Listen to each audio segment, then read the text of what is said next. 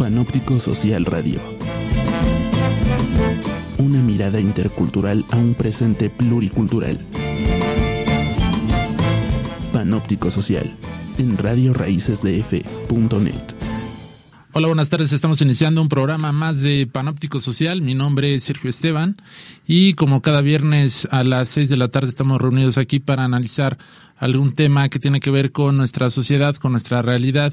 Y el día de hoy me acompaña en la co-conducción de este programa mi querido amigo Luceric. ¿Cómo estás? Muy bien, Esteban. Es un gusto y como siempre, pues la invitación es a nuestros escuchas que se sumen a nuestras redes sociales en Facebook y en Twitter. Pueden seguirnos como Panóptico Social y también que se suscriban a nuestro podcast en iTunes o en la aplicación de su preferencia para que puedan escuchar el programa una vez que pasó en vivo. Eh, también El fin de una era en la UNAM de Octavio Solís, que estuvo aquí con nosotros en la cabina y habló acerca de esta obra, nos dejó algunos libros y todavía tenemos para regalar. Así es que solamente tienen que mandarnos un mensaje a través de las redes sociales para que pasen por su libro, así como ya le hizo Joaquín García López, que nos escribió pidiendo uno de los libros. Él ya puede pasar por el libro aquí a Cederec y todavía tenemos otro libro por si ustedes están interesados en leer El fin de una era en la UNAM, pueden hacerlo eh, mandándonos un mensaje. Sí, seguramente también le vamos a estar pidiendo otros libros a nuestro querido amigo Octavio, que como saben siempre estamos tratando de difundir la cultura con la obra, sobre todo de jóvenes escritores, de jóvenes maestrantes, de doctorantes, de banda que se está especializando en las ciencias sociales. Y bueno, el día de hoy vamos a hablar de un tema que tiene que ver con la ciencia, la tecnología, también tiene que ver con estas integraciones sociales mediante la misma.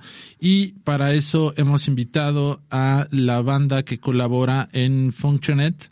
Tenemos a Sofía Queijeiro, que ella es la encargada de social media. ¿Cómo estás? Hola, muy bien, ¿tú?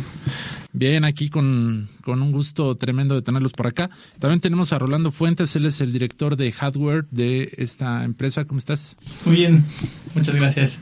Gracias por invitarnos. Y también, por último, pero no menos importante, tenemos a nuestra amiga Verónica. Es un gusto verte, Verónica, que cursamos la carrera de sociología ya hace algunos años, no voy a decir cuántos años para también que la gente no calcule tu edad, pero ya tiene muchos años. Tú estás eh, encargada en la parte de contenidos de esta empresa. Hola a todos, buenas tardes y qué bueno que nos acompañan. Bien, qué bueno, Vero, que también ya estás de locutora, nos da gusto. Este, pues yo creo que lo importante aquí es eh, iniciar hablando de qué hacen ustedes como Functionet, qué es lo que ustedes están proponiendo en la cuestión de la ciencia y la tecnología? Ah, pues mira, Functional es una empresa de tecnología que se fundó hace 10 años. Bueno, el 2 de febrero se cumplen 10 años. Y este, y bueno, la idea es que se dedica a hacer experiencias digitales. Eh, desde software, software empresarial, realidad virtual y hardware. Y también hacen este eh, user experience, páginas web y apps móviles. Y también tenemos el servicio de redes sociales como estrategia de marketing, SEO y SEM. Oye, ¿y cuál ha sido en Function el, principal proyecto con el que se pueden identificar pues en el mercado? ¿Tienen algún desarrollo que estén promoviendo como principal pues estrategia? Eh, bueno, pues eh, Functional es cofundador de la empresa Oniria, que se dedica a hacer este, realidad virtual y pues también son los que trajeron el primer festival de realidad virtual aquí en México que se llama VR Fest. Pues ahorita con todo lo del boom de realidad virtual, pues este están dedicándose a eso. Pero ¿cómo inician ustedes, o no sé si ustedes directamente, cómo inicia Functional en el mercado, digamos, ya a competir de tú a tú con estas plataformas tecnológicas? Los socios fundadores empezaron eh, haciendo sitios web y también han trabajado mucho con escuelas, entonces han hecho sistemas que pues, obviamente aportan tecnología a la educación. Y bueno, eh, hablando, como decía mi compañera Sofía, en Oniria, pues realmente somos los pioneros en México en crear realidad virtual en México. Eh, es creo que lo que más distingue a nuestra empresa. Oigan, y con respecto a la realidad virtual, ahora mismo ha habido un gran interés por parte del mercado mexicano en probar esta tecnología. ¿Ustedes saben qué tan grande es pues el mercado potencial que tiene esta tecnología tomando en cuenta que pues el acercamiento pues más próximo que tiene la gente es con un visor donde se pone el teléfono, pero ustedes saben de qué tamaño es realmente el mercado de la realidad virtual en México? Como tú lo dices, el primer acercamiento es por medio de un teléfono. Yo creo que este año, eh, pues realmente es de cuánta lana tienes. Porque realmente también el teléfono tiene que eh, cumplir ciertas especificaciones, tiene que tener un giroscopio, un, acelerómetro, eh, tiene que tener un buen procesador. Y ese es el primer acercamiento. Ya no hablemos de los visores, que obviamente ya es un paso más allá creo que es como, pues apenas la tecnología se está estableciendo eh, y con el tiempo obviamente se va a abaratar. Es un mercado muy potencial ya que en México también eh, la realidad virtual se usa mucho para los videojuegos. Entonces en México se juega mucho videojuego, ¿no? Somos uno de los principales este, mercados eh, de videojuegos a nivel mundial. Más que nada yo creo que va por ahí. En cuanto se empiece a abaratar la tecnología, en México va a ser un gran boom. Y por ejemplo, hablando precisamente del entretenimiento que puede dar la realidad virtual, ustedes como empresa que está desarrollando contenidos para esta tecnología, ¿qué futuro le ven a la realidad virtual? Porque tenemos ejemplos recientes de tecnología que no pegó, por ejemplo el 3D. ¿No creen que hay un riesgo en que la realidad virtual se convierta en el nuevo 3D que estuvo de moda unos años y después ya todo el mundo se le olvidó? Pues como lo comentas, sí hay, hay un riesgo. De hecho, como lo comentas, ya todas las empresas de televisiones acaban de decir oficialmente que van a dejar el 3D. Ya las últimas dos, creo que era el G y Sony, ya dejaron de, ya, ya anunciaron que no va a haber 3D. Sí hay un riesgo, pero ah, bueno, en mi experiencia personal, el 3D no lo sentía natural. Eh, la realidad virtual ya con un buen visor, sí lo sientes más natural, sientes que estás en otro mundo, hasta vértigo te da. Son sensaciones con el 3D jamás sentí. Bueno, y es una opinión muy personal. ¿Y qué tipo de contenido están generando? Decían que están desarrollando videojuegos. ¿Qué tipo de juegos o cuál es el contenido que hacen para realidad virtual? Eh, bueno, es que eh, cambia mucho, ¿no? Depende del cliente y todo, pero nosotros tenemos una este, experiencia que se llama Snake VR. Bueno, ah, no, tenemos dos experiencias que se llaman Snake VR y, este, perdón, dos experiencias de realidad virtual. Eh, las pueden encontrar en nuestra app que se llama Operiria. Es gratis para su celular. Y este, y pues es, una experiencia que caminas por un este como mundo virtual jugando como el de la viborita del celular de Nokia, no sé si lo recuerdan. Sí. Pero tú eres la viborita, ajá, entonces este, pues en realidad estás dentro del juego, ¿no? No nada más. ¿Y qué tanto la brecha digital, por ejemplo, entorpece la difusión de los contenidos que ustedes están haciendo. O sea, es decir, hoy en día, pues sí, sin duda es importante el trabajo que están haciendo, no solamente ustedes, sino todas las personas que estén desarrollando algún tipo de videojuego, alguna aplicación educativa, etcétera.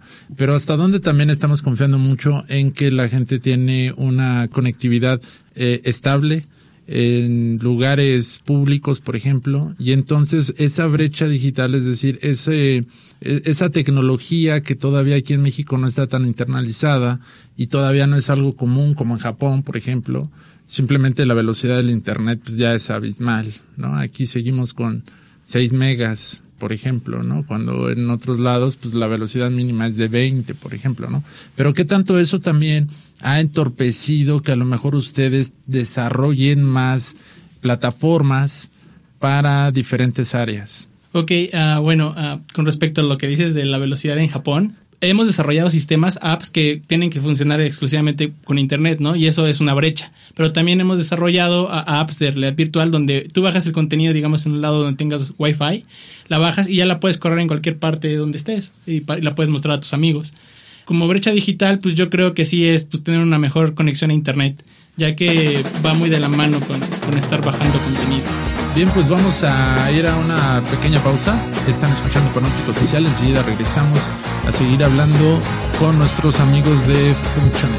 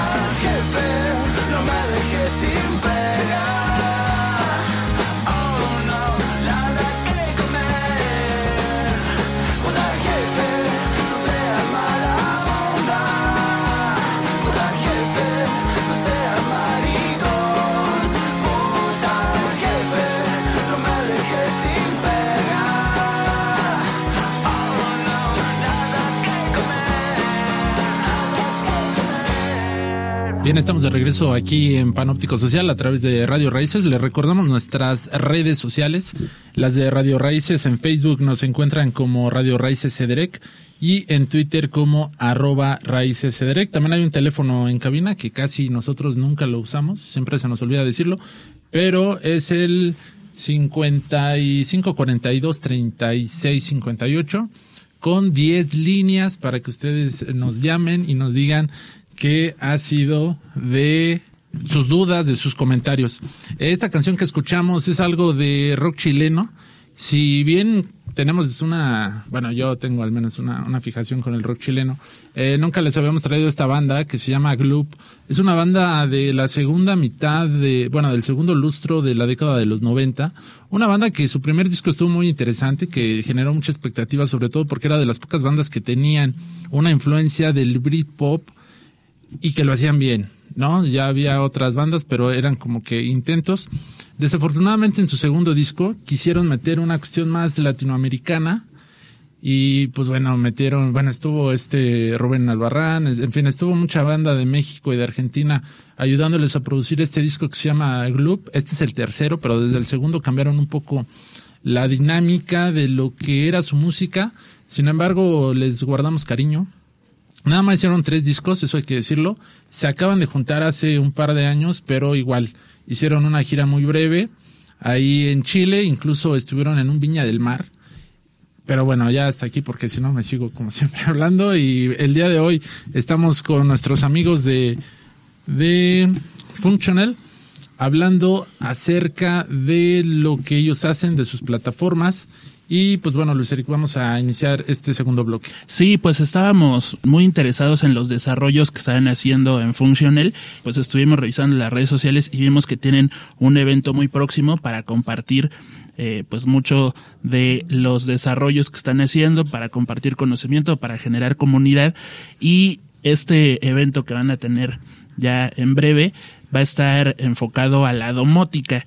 Y yo creo que lo primero sería que nos explicaran a nosotros y al auditorio en qué consiste la domótica eh, para que la gente pues tenga una idea de qué puede encontrar en el evento que van a tener. Eh, bueno, eh, bueno, les explico un poco de los eventos antes de que pasemos a la domótica. Eh, bueno, Functional eh, abrió sus puertas para iniciar este tipo de eventos que se llaman Code Meets Funk, que invitamos a, a todos los que estén interesados en programación o en, en tecnología este, para que asistan. La entrada es gratuita, solo se tienen que registrar. Y pues la idea es compartir nuestra experiencia, nuestro, nuestros conocimientos sobre programación y pues enseñarles este un poco de, de esos temas, ¿no? Para que ellos puedan hablar con algunos expertos, ¿no? Que tenemos ahí en la empresa. Y pues en esta ocasión, que es el sábado 28 de enero, eh, tenemos el tema que es domótica. La domótica es la tecnología aplicada al hogar, que es como hacerle actualizaciones a diferentes objetos de, de la casa. Entonces, pues la idea es enseñarles un poco de cómo este poder hacer un espejo que, que te pueda decir la hora, o sea, se llaman Magic Mirrors, eh, que te puedan decir la hora o que te puedan decir tu agenda del día, este, no sé, si quieres fotos de Instagram. Y bueno, la va a dar nuestro director de hardware, que es Rollis, que nos acompaña. Eh, como te dije, es gratuito y solo se tienen que registrar eh, en nuestra página de Facebook, ahí sí está el, el link, y solo es registrarte para nosotros tener el control de los que ¿Y cuál es el horario? Es a las 10 de la mañana, ¿Y a qué hora concluye? eh, como entre 12 y media y una. Ya está, el, digamos, el programa de actividades que tienen planeado Ujú. Sí, y sí, ya lo pueden consultar entonces en las redes sociales. Eh, bueno, el, el, el programa en sí no está, pero este más o menos lo que se va a ver, el te- los temas sí. Ah, muy bien. Bueno, pues hablando de la domótica, ¿qué mercado tienen, no? Otra vez es, es la misma pregunta porque lo que he visto yo en cuanto a la tendencia tecnológica en México es que todo este tipo de avances más bien están en las construcciones o en los desarrollos habitacionales nuevos y no ha habido una estrategia en el mercado para incorporar avances de la domótica en casas que ya fueron construidas. Ahora sí que en otra época donde no se tenía contemplado que los muros puedan pasar el wifi o cierto tipo de cosas que hacen que es- esta tecnología para las casas sea difícil de implementar y que muchas veces requiere de una inversión amplia en remodelación para poder tener este tipo pues de aplicación tecnológica ya en las casas que no son de construcción nueva. ¿Cómo han visto esa parte de, del mercado que tal vez pudiera estar interesado pero no sabe cómo acercarse a la domótica? Eh, pues la verdad estoy muy de acuerdo contigo. Eh, creo que se le está dando un segundo impulso con esto de los smartphones.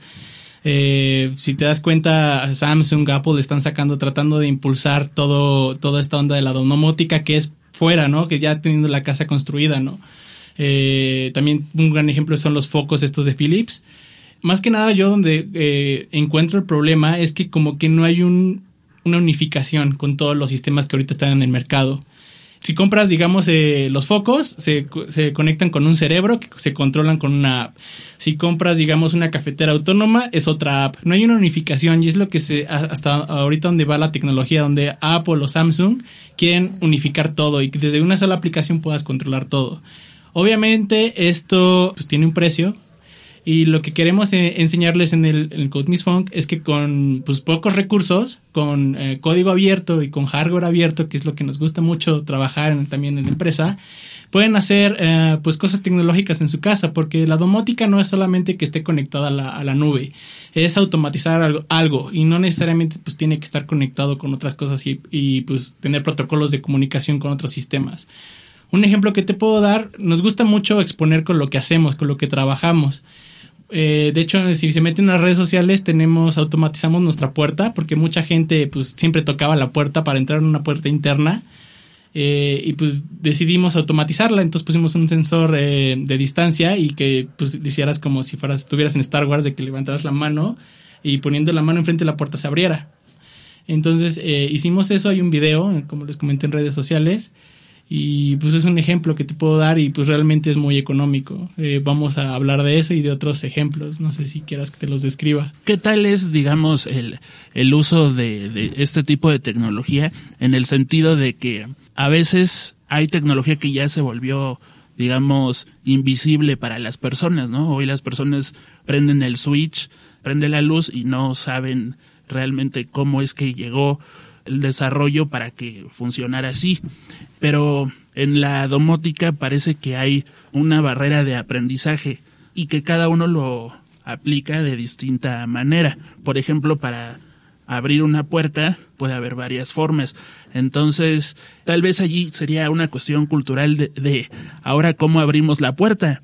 ¿no? Porque antes pues era con la llave, a lo mejor en algunos lugares hay acceso con tarjetas así de proximidad, pero es aprender distintos métodos con el que se puede abrir una puerta y tal vez eso representa una barrera en cuanto a ya que sea fácil de usar, porque entonces puede llegar el punto en el que tal vez para abrir la puerta sea demasiado sofisticado y entonces la gente no puede abrir la puerta y tenga que pedirle ayuda a alguien para abrir.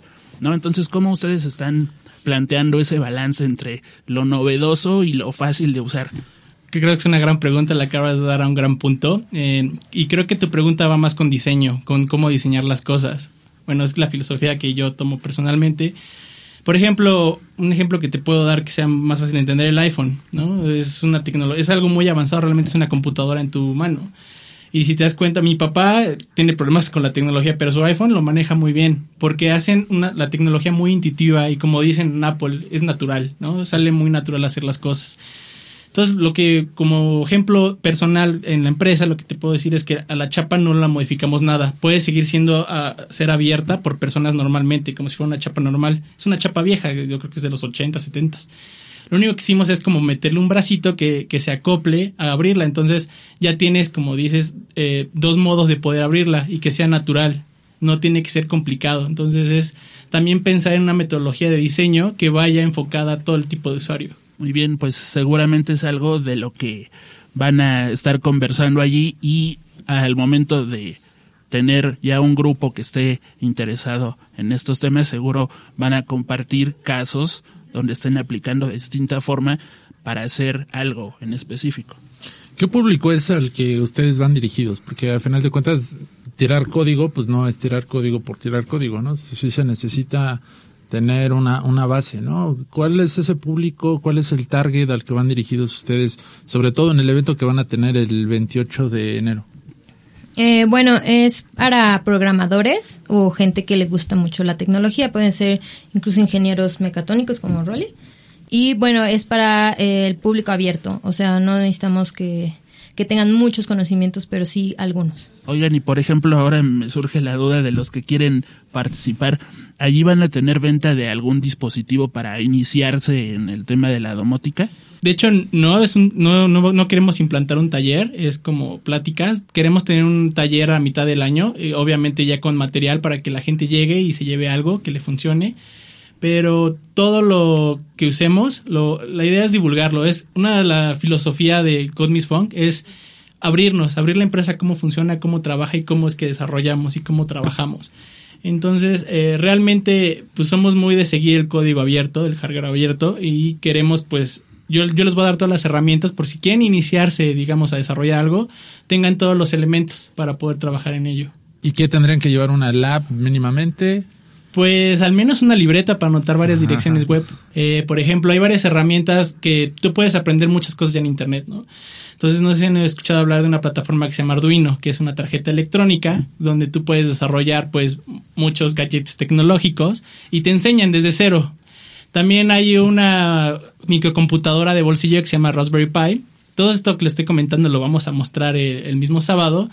Cuesta 15 dólares comprar esta microcomputadora y tiene poder computacional fuerte, tiene, tiene un procesador de dos núcleos. Entonces puedes hacer muchas cosas y todo, todo está en la red para empezar a desarrollar. Muy bien, entonces allí pueden empezar a aprender ya el uso de Arduino, el uso de Raspberry Pi. Digamos que vamos a dar uh, ejemplos de cómo pueden aplicar estas tecnologías eh, de enseñanza también.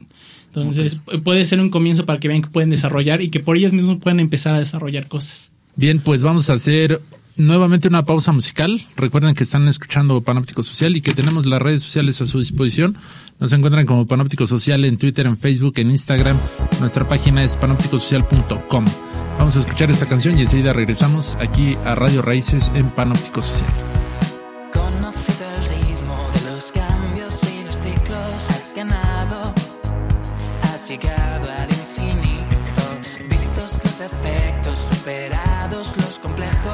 Volado.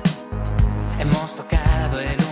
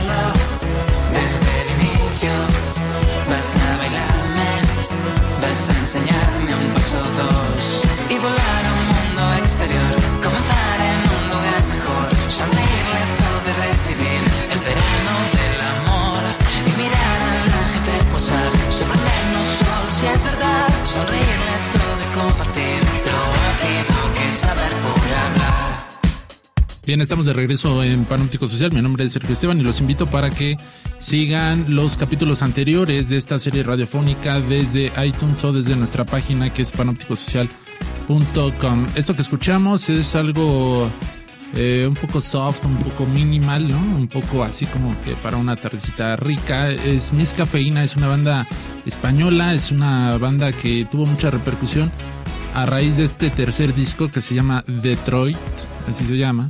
Y esto que escuchamos es el track número uno que se llama Acid.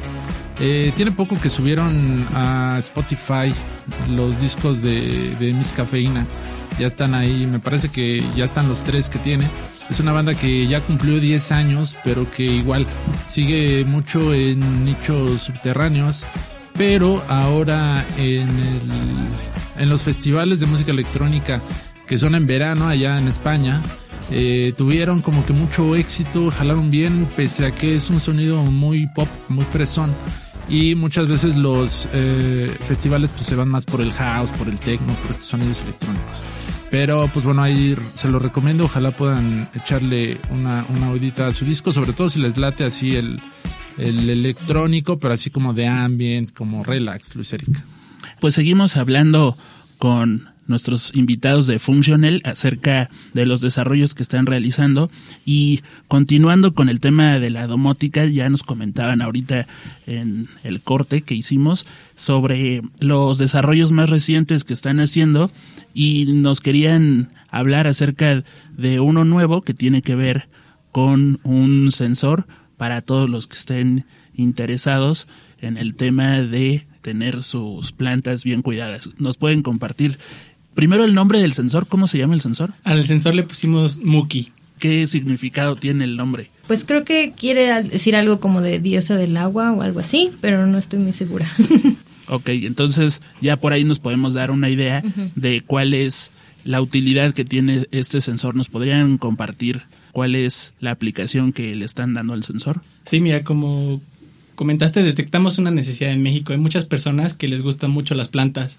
Y ya que vivimos en una ciudad, pues es difícil cuidarlas, ¿no? Muchas personas usan su planta en el departamento y la olvidan y de repente pues su planta se les muere. Creamos un sensor que sea muy intuitivo, muy fácil de usar. Eh, tú, lo, tú lo entierras en la tierra y te va a recorrer cuando tienes que regarla. A su vez también lo puedes usar en modo de que puedas estar eh, como que modo doctor, de, de ver todas tus plantas, cuál le falta agua, cuál no, cuál está bien, cuál no. Entonces, eh, está diseñado para salir en el segundo trimestre de este año eh, y esperemos que pues, les agrade. Y también, de hecho, vamos a hablar en el próximo Code Miss Funk eh, de, este sensor y cómo se desarrolló. Este sensor lo que mide es la humedad o qué otra información puede uno obtener, tal vez los nutrientes, la exposición al sol, no sé qué tipo de información es la que recaba y luego qué le ofrece al usuario son muchas variables, de hecho, lo, lo, lo, que estuvimos analizando. De hecho, hasta contratamos a un biólogo que nos ayudara a sacar una base de datos, ¿no? De todas las plantas y cómo... Porque obviamente cada planta pues tiene una es necesidad, diferente, es diferente. Claro. Eh, detectamos que lo más importante era medir la humedad. Eh, el sensor también mide eh, temperatura, pero más que nada mide humedad. Porque obviamente si, si hace más sol, pues obviamente se va a secar más rápido el agua. Entonces es como una de las variables críticas para tener bien cuidada tu planta eh, va orientada a usuarios que pues, son primerizos en las plantas. Obviamente hay plantas que son que necesitan mucho más cuidado y obviamente son más variables las, las que necesitas cuidar para pues, que no se te mueran. Para eso necesitas un tipo de sensor más avanzado. Queremos enfocarnos primero en pues el usuario común que apenas quiere adoptar una planta o, tener, o comprar plantas y que no se les muera. ¿De qué manera se alimenta el sensor? ¿Qué tipo de energía utiliza? Pensamos en varios factores y uno de los factores eh, críticos es que no subir mucho el precio. ¿no? Eh, eh, metimos una pila uh, de litio, que es la que tienes en tu celular, eh, es recargable y lo que quisimos hacer es que pues durara el mayor tiempo posible para que antes que la recargues, ¿no? que fuera un producto muy fácil de usar. Entonces tenemos diseñado que el sensor va a durar alrededor de seis meses con una carga de batería. Muy bien, y una vez que uno entierra el sensor, ¿cómo le avisa al usuario que ya tiene que regar su planta otra vez. Ah, muy bien. El sensor eh, va a empezar a sonar en intervalos, digamos, de 30 segundos. Va a ser como un... Tiene varias tonadas, ¿no? Entonces, dependiendo de qué tan seca esté tu planta, va a sonar diferente, como un grillo. También se ilumina, entonces, por si no lo escuchas y estás de noche, también se empieza a iluminar. Eh, va a estar sonando en intervalos de 30 segundos y va a ir de, de, bueno, haciendo más pequeño el tiempo, entonces va a ir de 30, luego a 10 segundos, 5, entonces va a llegar un momento en cada segundo va a estar sonando hasta que lo riegues para que otra vez el sensor se vuelva a callar. Ah, muy bien, pues está muy interesante para todos los que quieren iniciar en el tema de tener unas plantas. Tal vez este tipo de sensor tiene aplicación con iniciativas, por ejemplo, aquí en la Ciudad de México, de las azoteas verdes. ¿No han intentado algún tipo de colaboración con otros proyectos que tengan un fin similar de mantener alguna planta? No, no, hasta ahorita no. Este Muki es el primer eh, proyecto que tenemos como funk nada más y este y pues va a salir a, a- a mitad de este año más o menos. Seguramente hay muchas personas interesadas porque Esteban tiene, tiene unas plantitas que son de esas que, que son como cactus, pero hasta se le secan. Entonces, pues no, yo creo que le hace falta un invento como este. Sí, porque es una variedad muy especial, Luis Eric, de cactus, que de hecho florece una vez al año, mi querido Luis Eric. Pero justo también eso me llamaba la atención. O sea, un sensor, ¿hasta cuántos metros cuadrados puede estar eh, siendo efectivo? ¿O nada más es para una maceta? ¿O se pueden poner y en cadena pueden estar regulados? Mira, eh, esa pregunta que acabas de decir sí varía mucho con la superficie de contacto que tiene el sensor con la tierra. Entonces, lo que se re- lo que recomendamos es que esté más cerca de las raíces de la planta el sensor. Te podría decir que en, en una maceta que tenga un radio de que 30 centímetros es efectivo. Todas las plantas que tengas ahí. Ya más grande, obviamente, como no, como la tierra pues eh, tiene una distribución diferente a lo largo donde como la vas regando, no puede detectar esos cambios tendrías que tener un arreglo de sensores para poder estar checando en ya pues lu- lugares eh, más amplios. ¿Ya tienen este más o menos el costo del sensor? Eh, pues todavía no, este, pero pues estamos en eso. Eh, ya muy pronto, este, pues va a empezar lo de las redes sociales y ahí pues vamos a ir poniendo toda la información. Sí, que es en el segundo trimestre, ¿no? Luis Eric, para No, ya lo pero, va a estar disponible, Ah, pero sí, qué tal se puede apartar para que Eh, sí, uno pero lo pues va a ser un antes? precio accesible, no, no va a ser muy, muy alto y pues la idea es que llegue a más personas, ¿no? Que lo- personas, este, eh, puede- que les interese cuidar sus plantas, que nada más tengan en su casa, eh, lo puedan a- adquirir. Bien, entonces estábamos diciendo que qué más podemos encontrar dentro del evento que tienen de este sábado al otro. Eh, pues la verdad es que eh, eh, les recomiendo que vayan eh, a todos los que estén interesados porque es un ambiente muy muy padre. Este, pues todos ahí son expertos en tecnología, entonces pueden hacer preguntas, pueden sacar sus dudas, pueden resolver varias cosas que, que tengan en mente, ¿no? Y, y pues la idea es formar como un, un evento que podamos colaborar todos. Y pues lo pueden encontrar en nuestras redes sociales, que somos, eh, estamos en, en Facebook, en Twitter, en Instagram como FunctionalMX. Y pues ahí dentro de, de Facebook encuentran el evento que este tiene el link a donde se registran para poder asistir al Cotton Funk. ¿Y lo van a estar transmitiendo en vivo por redes sociales? Sí, Ah, qué bien. Eso es buenísimo porque muchas veces, pues digo, si no podemos ir, al menos que tengamos una idea de lo que está pasando. Vamos a hacer ya nuestro último corte musical y enseguida regresamos aquí a Panóptico Social Radio.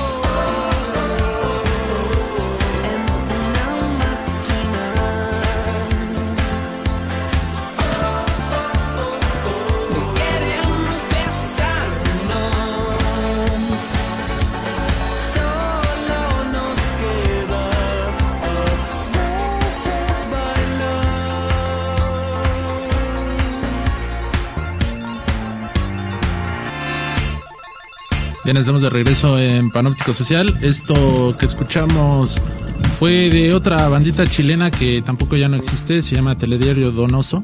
Una banda que tuvo como ocho años de vida, hicieron cuatro discos, tienen bastante producción musical porque sacaron una serie de, me parece que eran seis CPs con cuatro canciones cada uno y están también muy disponibles ahí en, sobre todo en YouTube, en Spotify no están todos, pero pues igual ahí en YouTube pueden echarse un clavadito si les latió. Ahora trajimos una onda así medio electro eh, y también música un poco nueva porque luego dicen que pues ponemos por ochentero, que Luis que es Ruco Chavo, y bueno, para evitar todo eso, pues bueno, ya estamos complaciendo a, a esa parte. aquí nada más quiero comentarles rápido que eh, si pueden seguir el proyecto de, del vocalista, que se llama Alex Anweather, es muy interesante, este chavo es muy creativo, es de, también de esta camada chilena que pues ya lleva bastantes años trabajando en la música. Él ha sido incluso director de los videos que hicieron en Telediario y también ha hecho algunos cortometrajes y ha hecho los videos de sus canciones. Ha trabajado con Sara Valenzuela, en fin, ha estado ahí como que muy activo. Ojalá puedan también seguir esta propuesta que les hacemos aquí en Radio Raíces, Luis Eric. Sí, y también recordarles que nos pueden seguir en las redes sociales, en Facebook y en Twitter como Panóptico Social, pero además estamos muy, muy optimistas del crecimiento que hemos estado teniendo en los rankings de iTunes. Entonces, pues la invitación sigue siendo que nos pongan una calificación con estrellitas y que nos dejen un comentario en la tienda de iTunes si ustedes se suscriben a nuestro podcast. También estamos en otras aplicaciones, por ejemplo en TuneIn, que ya pueden descargar el programa para escucharlo sin conexión. Está también iBox que son las aplicaciones más populares para escuchar los podcasts y que de esa manera puedan seguir en la sintonía de Panóptico Social o por si se lo perdieron para que escuchen este programa y todos los anteriores que hemos hecho, los encuentran en panópticosocial.com, ahí entran y encuentran desde el programa 1 hasta este programa que ya eh, llevamos aquí en Radio Raíces. Sí, que ya es la tercera temporada, que hemos estado en Radio Raíces en todas las cabinas que, que han, han tenido. Hemos estado ya en tres y pues ha sido un gusto estar acá y seguiremos haciéndolo con muchísimo gusto. Pero también están otras series radiofónicas que hemos hecho para One Radio. También están ahí los videopodcasts que, a pesar de que ya son bastante viejos, todavía son muy actuales porque son de temas como cultura política. Tenemos ahí uno de Cristóbal Cobo hablando de tecnología que le pusieron Educación Invisible y Web 2.0. Entonces también ahí pueden checarlo. Y pues bueno, ha llegado el momento de ya irnos despidiendo. Desafortunadamente, pues el tiempo, como la piñata, ¿no? El tiempo se acabó. Y pues no sé si quieren hacernos algún comentario final. Empezamos contigo, Sofía. Eh, no, pues nada más agradecerles por invitarnos y por darnos este espacio en su programa. Y pues recordarles a todos los que nos escuchan nuestras redes, que nos encuentran en Facebook, Twitter, Instagram como Functional MX. Esperamos que se animen a ir al Cosmic Funk porque la verdad es que están muy, muy padres. Sí, sobre todo porque ahora están como que también mucho, se está desarrollando esta cultura, ¿no? De, de, estar eh, código, ya sea en, estos proyectos que a lo mejor son un poco más para aprender, pero eh, por ejemplo hay hackatones que también ya es como que muy común verlos ahí, sobre todo en la Roma, en Guaira, sobre todo ahí este, en la que le llaman la suavicrema. Ahí también en el centro digital, nuestros amigos de SocialTIC seguido hacen. Y pues está padre, ¿no? Tener esta convivencia. ¿Algo más que nos quieras decir, Rolando? Eh, pues antes que nada agradecerles por la invitación y bueno, creo que no más faltaría agregar que además de que son pláticas, al final de las pláticas eh, nos ponemos a pues echar una chela, en este caso pues yo creo que galletas y chocolate. Eh, o sea, la chela ya no. Pues es que es muy temprano, tal vez. no hay hora para tomar cerveza. Bueno, yo no sabía que hubiera hora. Yo digo, Verónica en sociología empezaba desde las 8 a, beber. Y, en sábado que no había clases. Más que nada, mi punto era, iba enfocado a que platicamos. Queremos hacerlo como que se sientan bienvenidos. Platicamos ya de tú a tú con las personas que tengan dudas eh, sobre los temas. Claro, y la chela ayuda mucho para eso. ¿no? Exactamente. Muy bien, Vero, este, platícanos un poquito más si quieres, este, ya que no te dieron mucha oportunidad de hablar tus compañeros, platícanos un poquito más los contenidos que se genera desde donde, desde tu área de trabajo. Eh, nos enfocamos en, en información de tecnología, en estar este al tanto de los, o sea, de lo último de de, de De los nuevos novedades. gadgets, por ejemplo, de las novedades que existen para que eh, podamos compartir información. ¿Y la hacen ahí en sus redes sociales? Sí, todo sucede a través de nuestras redes sociales. También quien quiera, pues está invitado a, a visitarnos a, a la oficina. Pueden acudir, conocer cómo trabajamos. Recuérdanos la dirección, Vero. Eh, nos encuentran en Narvarte, en Pestalozzi 231. ¿Y por dónde queda? No sé. Estamos muy cerca de Parque Delta. Sí, para que la banda también, porque e- este tema sí genera también mucha expectativa, sobre todo al público que nosotros vamos dirigidos, ¿no? Porque nosotros vamos más hacia chavos de universidades, sobre todo, ¿no? Ese es como que nuestro target. También hay gente eh, de todas las edades, por ejemplo, mi abuelita nunca se el programa, pero luego no les entiende, ¿no? Entonces los chavos sí están como que más clavados en esta onda y justo eso es muy importante porque nosotros en Panóptico Social hemos estado apoyando el desarrollo de estas nuevas tecnologías eh, desde diferentes perspectivas y justo vamos a eh, también a promover un evento, un hackathon pero ese seguramente lo vamos a promover la siguiente semana. Y también vamos a tener una charla con la banda de Regidor MX, que es un proyecto que si bien es cierto, nosotros apenas nos estamos incorporando, estamos poniéndole mucho énfasis para tratar de transparentar el gasto público y también es mediante plataformas y mediante el uso de las redes sociales como principal eh, mecanismo para informar a la gente. Luis Eric, ¿algo más que nos quieras comentar? Sí, nada más decirles que mi cuenta de usuario de Twitter es arroba luiseric con C, nada más para que me sigan ahí si quieren saber. ¿Y ahora eso más. que se debe, ese golazo se debe? nada más, nada más porque dijiste qué más quieres comentar. Bueno, pues eso quería comentar, que tengo Twitter también para que Ah, me ¿también sigan. tienes Twitter? Sí. ¿Y el Instagram de una vez dinos? También el mismo es Luis Eric y ahí Es me el encuentran. branding, ¿no? Sí, sí, sí, todo igual en todas las redes estoy así. ¿Tu página web? panópticosocial.com. Ah, Ahí entran y sí, Ah, encuentran todo allí. Sí, sí, sí, con unos cuates que tengo. Yo pensé que era sin distorsión, algo así. También, también pueden entrar allí. Bien, pues como ven hay muchas propuestas. Vamos a estar compartiendo todos los links de nuestros amigos de Functionet a través de nuestra, nuestro Facebook y nuestro Twitter y también los vamos a compartir en las redes sociales de aquí de la estación para que si por alguna razón no lo están escuchando en vivo y bajan el podcast o lo, escuchan la repetición que son los domingos, pues bueno, vamos a estar ahí en redes sociales dándoles más información de este evento. Mi nombre es Sergio Esteban, ha llegado el momento de decirnos adiós, pero de hoy en ocho los esperamos en punto de las seis para tener otro programa, otra mesa de análisis con gente que va a venir seguramente de Regidora MX para estar hablando de ese proyecto y a nombre de Kalash, de Cassandra, de Ángeles y de Carlos, que somos parte de Panóptico Social, les agradecemos el favor de su atención y nos sintonizamos de hoy en ocho en punto de las seis. Escucha Panóptico Social Radio. Cada viernes a partir de las 6 de la tarde. Por Radio Raíces DF.net.